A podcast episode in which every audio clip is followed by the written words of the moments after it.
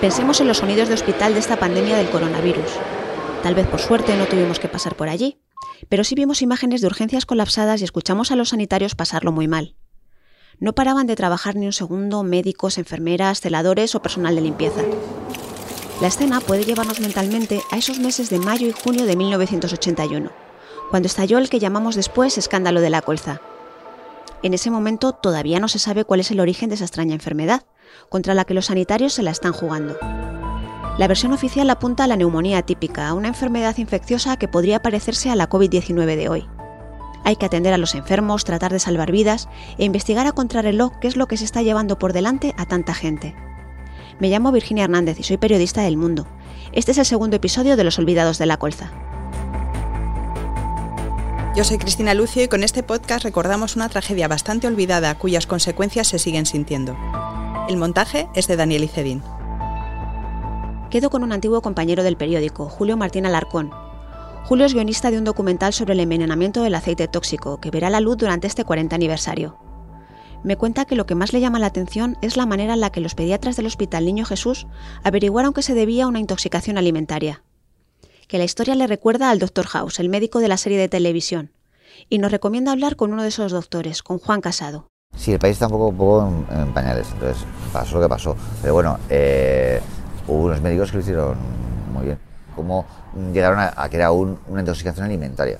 Porque interpretábamos que había mucho ruido con el tema de las versiones alternativas, que Iker Jiménez lo ha fomentado bastante, y bueno, nosotros pensamos que esta es la historia que realmente ocurrió y que no se cuente tanto, que es la de cómo unos médicos en tiempo récord descubrieron que eran las gafas de, tapón rojo de. Un rollo muy detective, o sea, como de, buscar el asesino, porque ¿dónde está? ¿Qué pruebas tenemos? para encontrar o acercar un poco la causa de esto, porque a nivel médico clínico no se podía saber, no, no había nada que pudiera asemejarse. El pediatra Juan Casado sigue al pie del cañón en el Niño Jesús. Ahora es profesor emérito, pero no deja de ir ni un solo día a su despacho del Hospital Infantil Madrileño. En el hospital, eh, pues, eh, pues en muy poquito tiempo eh, pues, se constituyó una comisión de investigación de esto, una comisión que que estaba compuesta por médicos jóvenes, de estos médicos entregados, que pasábamos el día del hospital, sometimos a, unas, a un protocolo muy riguroso de observación y cada poquito sacamos una conclusión y la conclusión a la que llegamos fue que esto no era una enfermedad infecciosa, sino una enfermedad tóxica. Nosotros demostramos con datos científicos, ¿verdad? Y con análisis científico esto. Porque este grupo de médicos jóvenes eh, pues era un grupo, como digo, que, estaba dedicado en alma a pensar mm, la diferencia, la diferencia de los síntomas, de los signos, de los datos del laboratorio, de los datos de las radiografías, de los gases sanguíneos. Hacíamos, hacíamos muchos análisis. La investigación le señala el origen, es el aceite tienen que conseguir que deje de venderse para poder parar los casos. Él y el director del hospital van al Ministerio de Sanidad con todos los papeles. Lo que se estaba llamando neumonía típica no era una enfermedad infecciosa, sino una intoxicación. Nos recibió el viceministro, entonces se decía que esto era una enfermedad, el ministerio decía que era una enfermedad banal, que estaba producida por un bicho, y el ministro llegó a decir que el bicho si se cae se mata en la mesa, que era, no era un bicho, que era esto y que había que decirlo a la población porque cada día que pasaba aparecían docenas y docenas de pacientes que estaban colapsando los hospitales, de los cuales morían, morían, muchos lo pasaban mal en la UBI, morían. Y mm, no podía ser, no podía ser demorar, ¿verdad? Un día más. Le dije al ministro, así, ah, hoy tiene usted que decirlo, hoy tiene que aparecer, esta noche en el telediario tiene que aparecer que existe una asociación entre, estrecha entre esta enfermedad, que se llamaba la neumonía típica, esta enfermedad y el consumo de este tipo de aceite. Si usted no lo dice, yo mañana hago una rueda de prensa, lo digo y digo que he venido al ministerio y no me han hecho caso. Esa noche apareció en el telediario justamente el, viceministro diciendo que hay una asociación que se recomienda a la población. Bueno, y los casos que eran cada día más y más y más y más, desde ese día disminuyeron y desapareció la enfermedad. José Oñorbe es uno de los primeros epidemiólogos de España. Ahora está jubilado. Rememora aquella investigación de sus colegas del Niño Jesús y recuerda que ellos también preguntaron a sus pacientes sobre qué habían comido. Cuando estalló el caso, Oñorbe trabajaba en el Hospital Puerta de Hierro de Madrid. Sus primeros recuerdos sobre aquello son el caos y la confusión. Nos desbordó y además nos asustó. O sea, pues, ya te digo, mi mujer que estaba en Leganés llegaba a casa y nada más llegar lo primero que hacía era que se desnudaba entera y metía todo en la lavadora a 60 grados, a 80 grados. Se duchaba y entonces ya con el niño. Y yo me pasaba un poco parecido, menos porque yo estaba en Puerta Hierro y ya ahí teníamos trajes de tal, teníamos... Y me solía duchar además yo en la clínica. Pero lo vivíamos con mucha angustia, porque no sabías lo que era, te daba miedo contagiar a tu hijo, te daba miedo contagiar a los... Eh, a la gente que tenías alrededor, o sea, y lo vivías con mucha angustia. Rememora que algunos profesionales se levantaron contra la tesis del envenenamiento por el aceite tóxico, pero que la evidencia cayó por su propio peso. Contra lo del aceite se levantó Muro, que era otro médico de Sanidad Nacional que tenía un cierto prestigio, era el director del Hospital del Rey, y él dijo que eso no era así, que el tema era que había habido una intoxicación, vamos, que había que plaguicidas habían contaminado los alimentos y que era un tema fundamentalmente de los tomates contaminados. Se habló también, que me he acordado ahora cuando he dicho lo del Hospital del Rey, se habló también de que había unas sustancias que se les habían caído a los americanos en los aviones. O sea, que se habló de todo. Pero Muro, y Muro tenía un cierto prestigio como sanitario, y a Muro se le hizo un poco de caso. Luego ya la cosa era tan abrumadora que no había, pero Muro siguió Dale que te pegó con el tomate. Este epidemiólogo fue uno de los 200 peritos que declaró en el juicio de la Casa de Campo. Un estudio que hicieron en Pozuelo de Alarcón fue importante para la condena. Pero según cuenta Oñorbe, fue clave el testimonio del epidemiólogo británico Sir Richard Doll. Doll tenía mucho prestigio por haber demostrado la relación entre el tabaco y el cáncer de pulmón. Si yo estuve en el juicio, en la comisión de epidemiología, una mesa muy grande, los aceiteros eran una pandilla peligrosa yo recuerdo que cuando estuvimos en el sitio ese, los teníamos detrás y protestamos al presidente del tribunal porque nos estaban insultando.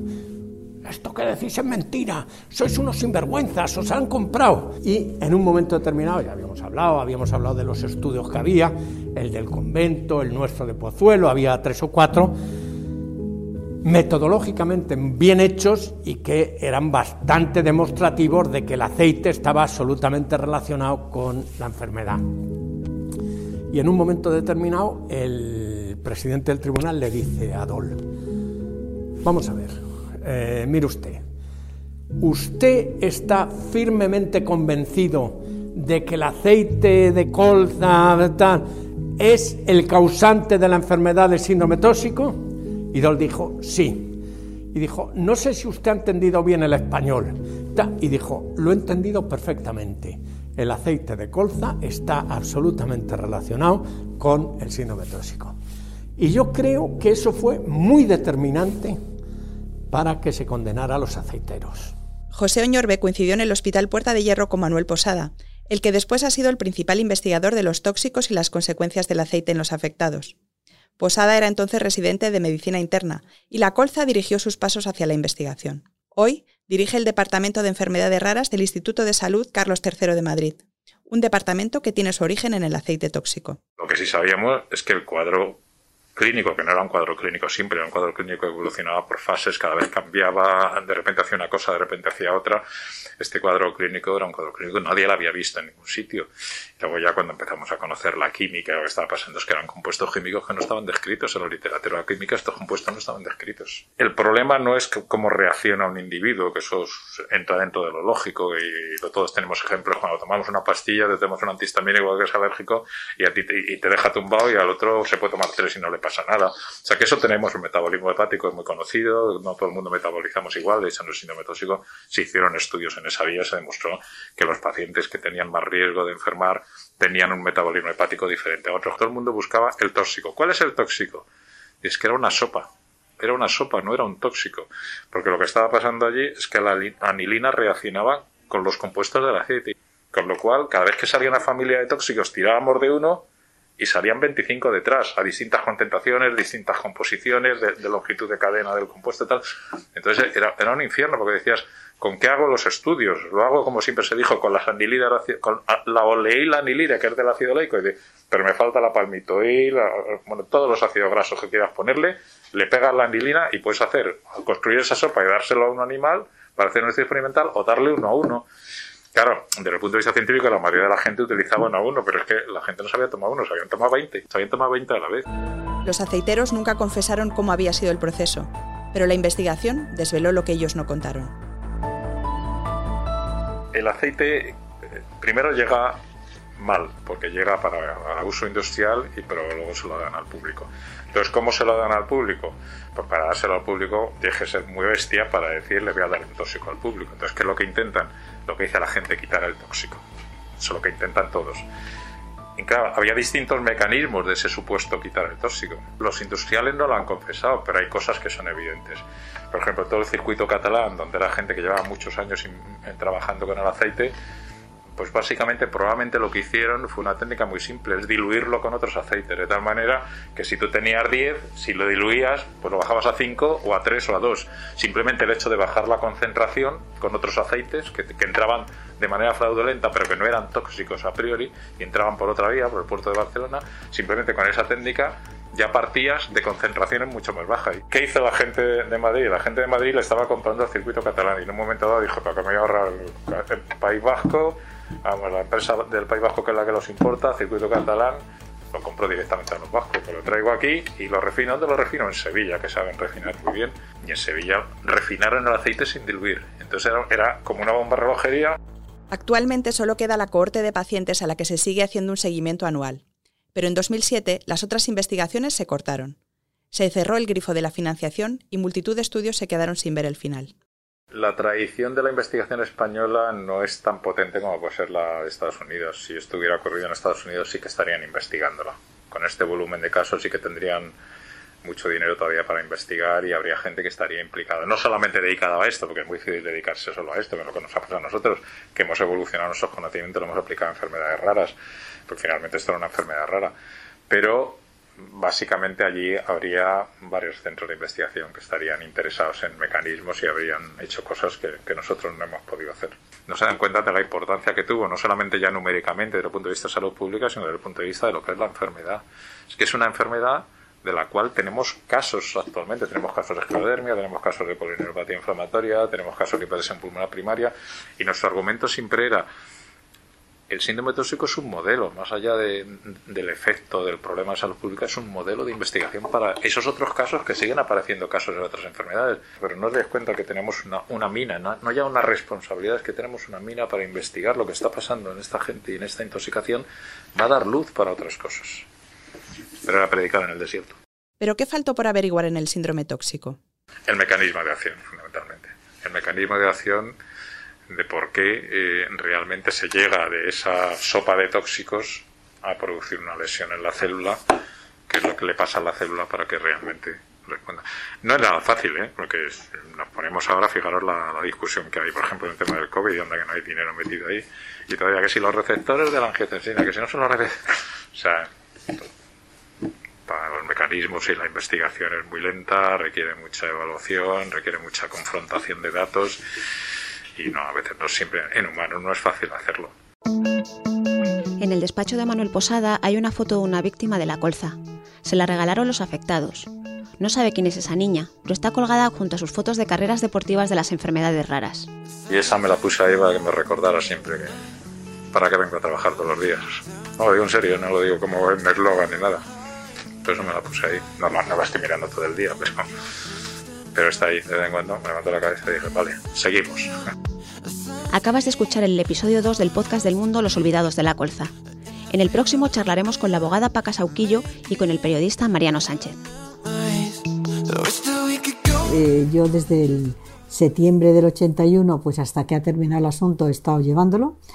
Incluso cuando era senadora planteé que quería seguir llevándolo por la sencilla razón de que conocía ya a los afectados, los afectados tenían confianza conmigo, etcétera. Claro, es un caso de mucha gente y llevar a 3.000 afectados supone mucho tema, más de 3.000. Sí, sí, fue. Hombre, yo he llevado casos importantes, desgraciadamente, he llevado las últimas ejecuciones, en fin, pero este caso personalmente sí me afectó.